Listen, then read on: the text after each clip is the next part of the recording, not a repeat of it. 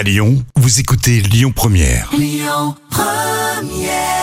Belle fin de matinée, Lyon Première avec les Bee Gees.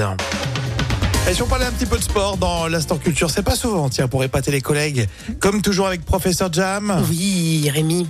Alors pourquoi en Formule 1 Vous l'avez peut-être remarqué, euh, ne serait-ce que quand vous regardez un petit reportage, hein, si vous ne suivez pas les Grands Prix. Pourquoi en Formule 1 les voitures font des étincelles? Alors, est-ce que vous le saviez? Parce que les étincelles produites par les Formule 1 sont soigneusement contrôlées et voulues par les constructeurs. Alors, ils, ils veulent ainsi euh, ajouter euh, du spectacle hein, aux courses.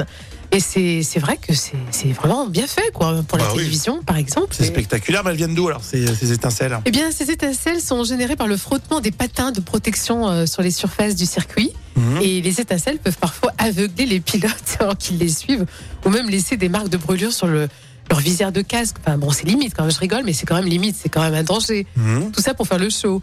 Mais bon, euh, ça respecte quand même la sécurité de tous. hein. The show must go, non Ouais, mais euh, au risque d'être cramé au cinquième degré, ça craint quand même.